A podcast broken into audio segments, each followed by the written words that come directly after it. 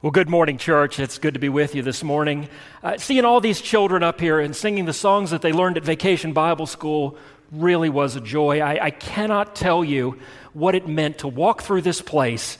Uh, 430 children, 240 volunteers, not counting some of the staff. This place was full of people. It was full of energy, it was full of excitement, and it was just a sweet time to have all of those folks here at church. Bridget and her team did a great job. If you volunteered, thank you for making all of that possible. And if, if you saw something there that catches your attention, we'd love to create an opportunity for you to be part of it next year, and I hope you'll consider that.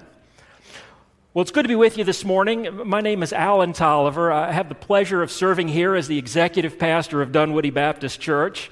And I'm grateful to Pastor Jackson for providing the opportunity to speak this morning. Welcome. Welcome to those of you in the room. Welcome to those of you online. It's good to have you with us. Well, we're in week two of our study of the book of Jonah. And Pastor raised a question last week that I'd like to explore as we begin our time in the Word. Jonah was the prophet who never got it right. And I want to pick up something Pastor said and spend a, a few more minutes on it. As we look back at Jonah chapter 1, especially the first couple of verses, there's a fascinating study in opposites. And, and it's like God says, Jonah, get up. Go to the north and east, go to the capital city of Assyria. And that means to take the road across the desert and preach against the wicked ways of the people of Nineveh. And Jonah, in response to that, goes down to Joppa, down to the harbor, down into the bottom of a ship, and then sets off across the water to a place called Tarshish, which is at the end of the known world, and he doesn't tell anybody anything about God. Now, I did a little bit of map study as I prepared for this uh, study this morning. And you ready for this? Nineveh is 500 miles from Israel. It's as if God told Jonah to get on a donkey and ride to Richmond, Virginia. Instead, Jonah goes to the Gulf Coast, gets on a boat, and sails to Cancun. That's, in, in real terms, that's kind of, of what happened, and you get an idea of, of the picture there. So, if we look back at Jonah chapter 1, I'll, I'll, go back to verse 12. The ship is in a terrible storm. The sailors are terrified. They've worked out that Jonah was a man on a mission from God. He didn't do what he was supposed to, and now he's on the run. They ask what they should do, and the text says, Pick me up and throw me into the sea so that it might quiet down for you, for I know that I'm to blame for this storm. And you'll note that Jonah did not even have the decency to jump off the boat by himself. Do you know how selfish that is? Sailors are not in the habit of throwing paying customers over the side. In fact, Jonah says, Toss me off to lighten the load. They say, uh, We're not doing that. They row harder. And the text says that the storm got even worse. And so they take Jonah, they yeet him right off the side of the boat, and he disappears into the water and the storm subsides. That's the end of it. Which brings us up to Jonah chapter 1, verse 17. And it says, Now the Lord had appointed a huge fish to swallow Jonah, and Jonah was in the fish for three days and three nights. Before we move on to Jonah's time inside the fish, though, I'd like to tell you about Jonah's other honorable mentions in Scripture. This is not his only story in the scriptures. The text says in 2 Kings 14 23 to 28, we learn about a king of Israel named Jeroboam II. Now, what you may not know about Jeroboam II is that he was uh, ruling in the northern kingdom. This is when Israel had split into two parts. Israel and Judah were separate countries. And it was a time when Jeroboam uh, was in, the, uh, in charge of the country, he's the, he's the ruler and the king. And scripture says that he did evil in the sight of the Lord. But God used Jeroboam for his purposes anyway. You see, Jeroboam was ruling at a time when Assyria was growing in power, growing in strength, and Assyria is expanding their territory and they're stealing Israelite land. And as they expand the space that they're in, they persecute the Israelites who stay on their farms in that border area. So Assyria is growing by stealing land from Israel and persecuting the Hebrew people on the land.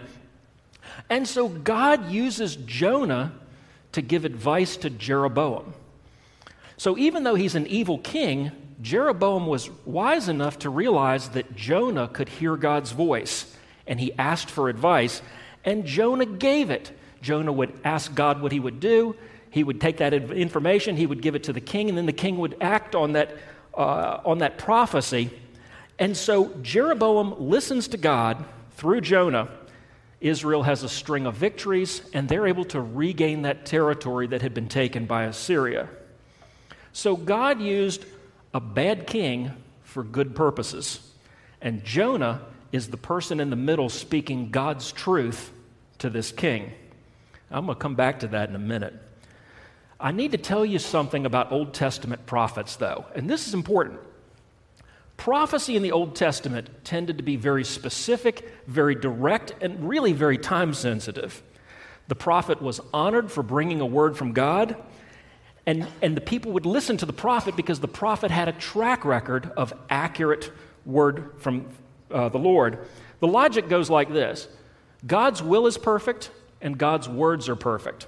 So when a prophet hears from God and conveys that accurately with integrity, then whatever comes out of the prophet's mouth is God's truth. You follow that? So, based on what a prophet said, kingdoms went to war, alliances are formed, big decisions get made, and the test of prophecy was whether it came true in short order. The inverse also applied. See, if the prophecy doesn't come true, then the prophet has spoken a word that was supposed to be from God, but that it didn't work out, which means the prophet is a false prophet, and false prophets didn't do real well in that time. Now, if you know the story of Jonah, you probably know where I'm going now. See, Jonah is a man of influence. He's got the king's ear. He's able to hear from God and to speak that truth into different situations God wants Jonah to go to a pagan people who are the mortal enemies of Israel. He wants Jonah to walk to the public square and tell them all they're going to die. Now, Syria has been persecuting Israel for some 200 years at this point. And Jonah's sitting there thinking, if God's going to destroy the people in Nineveh, let's get on with it. Right? Why would we want to interrupt that? And by the way, if God's going to destroy Nineveh anyway, why would I get on a donkey and make a two month trip to tell them? Now, remember what I said about false prophets not doing real well? Here's the problem Jonah's got, and I think this is part of why he does what he does. If Jonah prophesies death and destruction to Nineveh, and God saves them, then Jonah's prophecy doesn't come true and Jonah is a false prophet. So, as far as Jonah can see, this is a terrible idea all the way around. All he can figure is God got this one wrong. And so he's so sure that God is wrong on this one. God says, Go up. Jonah says, I'm going to go down. God says, Cross the desert. Jonah says, I'm going to get on a boat. God says, Go north and east. Southwest it is. Great city, someplace nobody ever heard of. Jonah did all the wrong things in this story. But if I'm being honest here, I'm a little tiny bit sympathetic. And with that in mind, let's look at this morning's text together. It's up on the screen. Jonah 1:17 begins, "Now the Lord had appointed a huge fish to swallow Jonah, and Jonah was in the fish for 3 days and 3 nights. Jonah prayed to the Lord his God from inside the fish, I called to the Lord in my distress, and he answered me. I cried out for help in the belly of Sheol. You heard my voice. You threw me into the depths, into the heart of the seas, and the current overcame me. All your breakers and your billows swept over me. But I said, I have been banished from your sight, yet I will look once more towards your holy temple. The waters engulfed me up to the neck. The watery depths overcame me. Seaweed was wrapped around my head. and I sank into the foundations of the mountains. The earth with its prison bars closed behind me. But you raised my life from the pit, Lord, my God. As my life was fading away, I remembered Yahweh. My prayer came to you, to your holy temple. Those who cling to worthless idols forsake faithful love. But as for me, I will sacrifice to you with a voice of thanksgiving. I will fulfill what I have vowed. Salvation is from the Lord. And as we look at the words that Jonah prayed, he told God he was in distress. He admitted his fear. He acknowledged that he was being disciplined by God. And I'll deal with some of the other elements of his prayer in a moment. But as we look at the text together, this prayer is very unusual because of what is missing in the prayer. Jonah admits things are bad. He admits he's afraid. He knows he's a long way from where he's supposed to be. But isn't it strange that there's not one word in this text about taking responsibility for the circumstances he's in? That surprise you? And personal responsibility is where I'd like to go next because I have an observation to share. When it comes to making or receiving an apology, uh, 49 years of life experience speaking here, I have noticed that apologies only come in two flavors. The first flavor of apology is where you understand you've made an error you are legitimately sorry for it. You express regret to those who are affected. You understand that you've caused hurt and embarrassment to others. You messed up. You own it. You ask forgiveness. And then you take corrective action and don't do that thing anymore. That's the first kind of apology I'm talking about. But then there's another kind of apology. This is the one where you did something wrong and there were some consequences. You want relief from the pain, you want the consequences to stop, but you're not actually sorry for what you did. That's that second flavor that I'm talking about. Oh, pause that. I'm not quite ready to go there yet. Hold on. You're going to like that part of the thing in a minute. The first flavor I'm talking about is reconciliation and healing, because that's your goal. The second flavor I'm talking about is where you're trying to minimize damage and deflect some responsibility for what you did. The first one is concern for others, the second one is all about concern for yourself.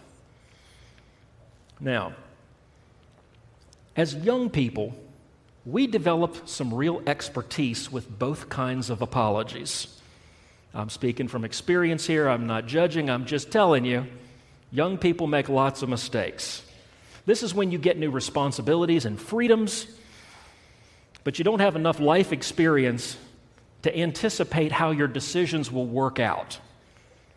So you make lots of mistakes as a young person. And ideally, you learn from them. Now, we tend to do a little better in our adult years but we're all very, very capable of some self centered apology. In fact, I made a mistake recently, and I would like to share it with you. Take a look. This is right behind Dunkin' Donuts here in Dunwoody. I am extra polite to police officers. Yes, sir. No, sir. Very, very sorry, sir. But in that moment, that guy wasn't sorry. I was annoyed. I was frustrated. I was trying to get somewhere, and I had a coworker sitting next to me, and now I'm really embarrassed, and he's thoroughly enjoying this. I was embarrassed to get pulled over by the officer, and I was pretty sure at the time the officer was wrong. So I started saying all the words to make this go away. Except he gave me a ticket anyhow. So I went on the offense. I'm not proud of this. I filed a subpoena for the dash cam, which is why we're looking at it this morning.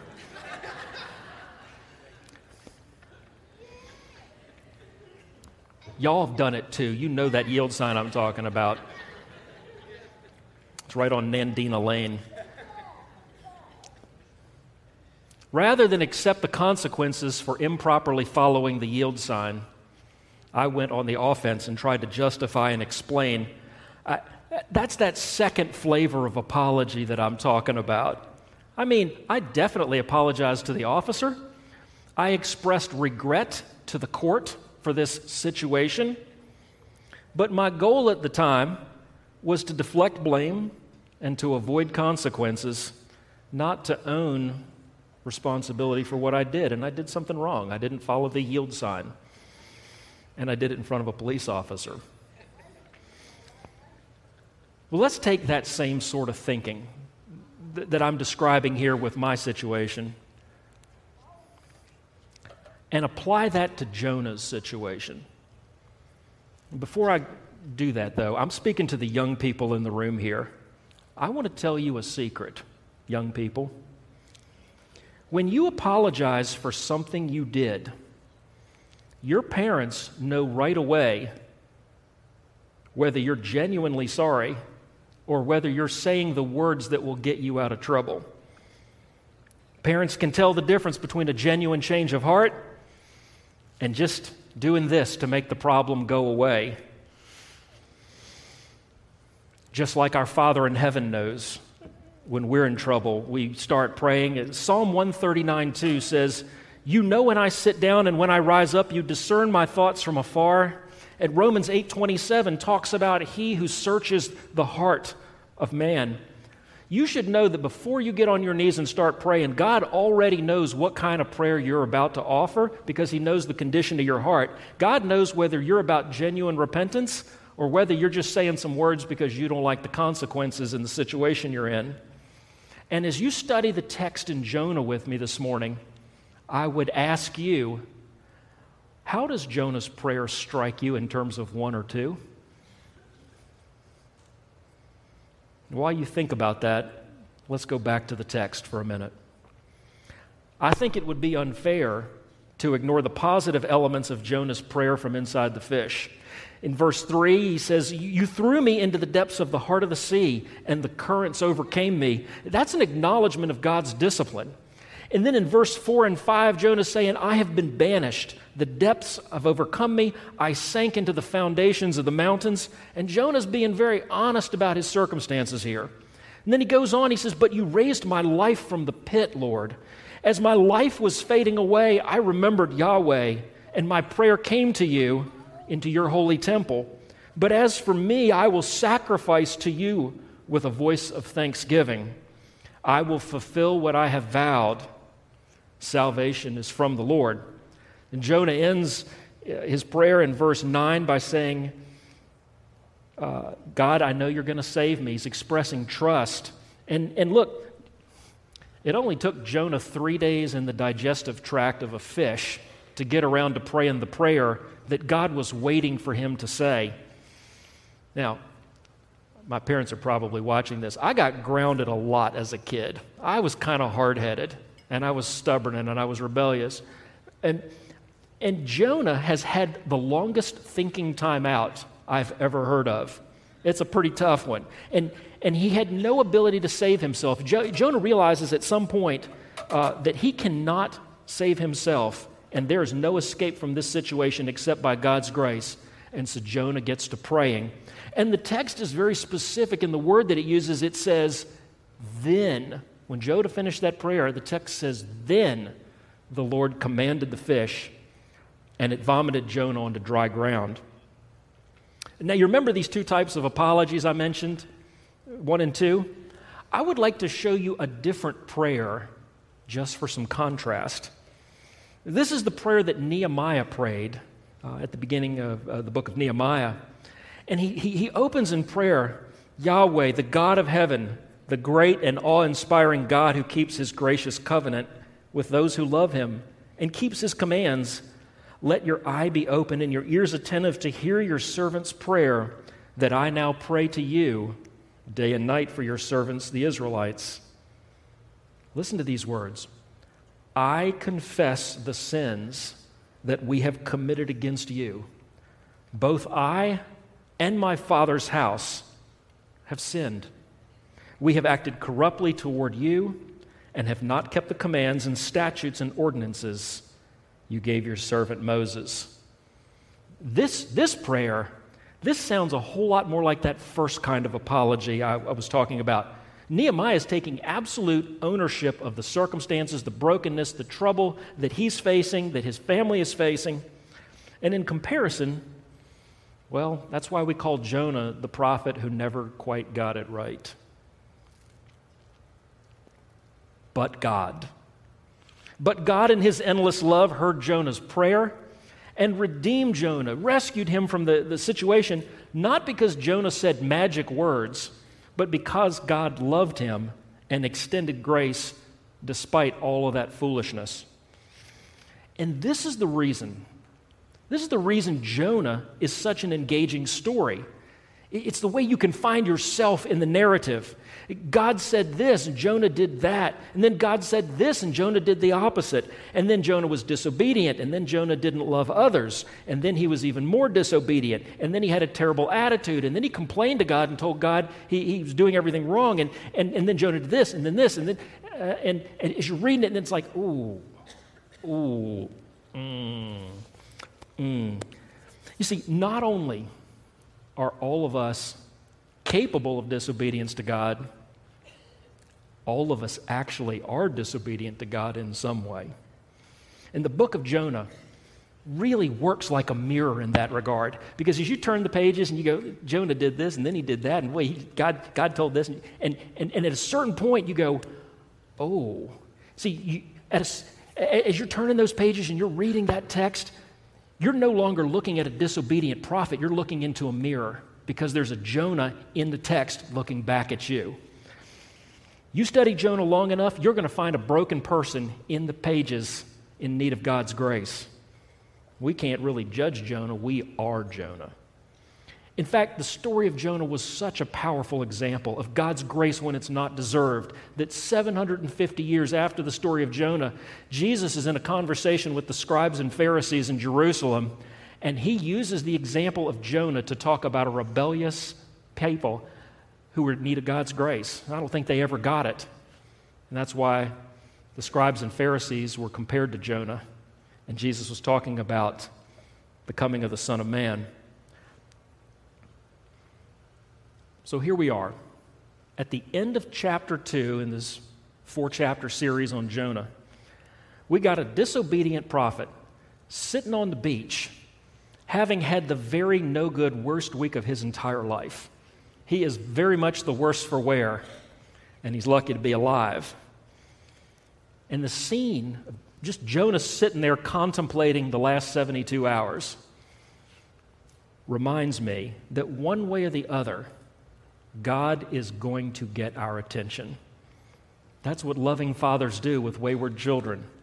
In fact, our Father loved us so much that He used the blood of His own Son to atone for our sins, that whosoever believes in Him should not perish, but have everlasting life. Grace means that God loves us and He is willing to work through whatever we've done. He's willing to work through the pain we've caused. He's willing to work through the disappointment of disobedience in order to restore right relationship with His children. Jonah never really understood the depths of God's grace. The question I would ask this morning is Do you?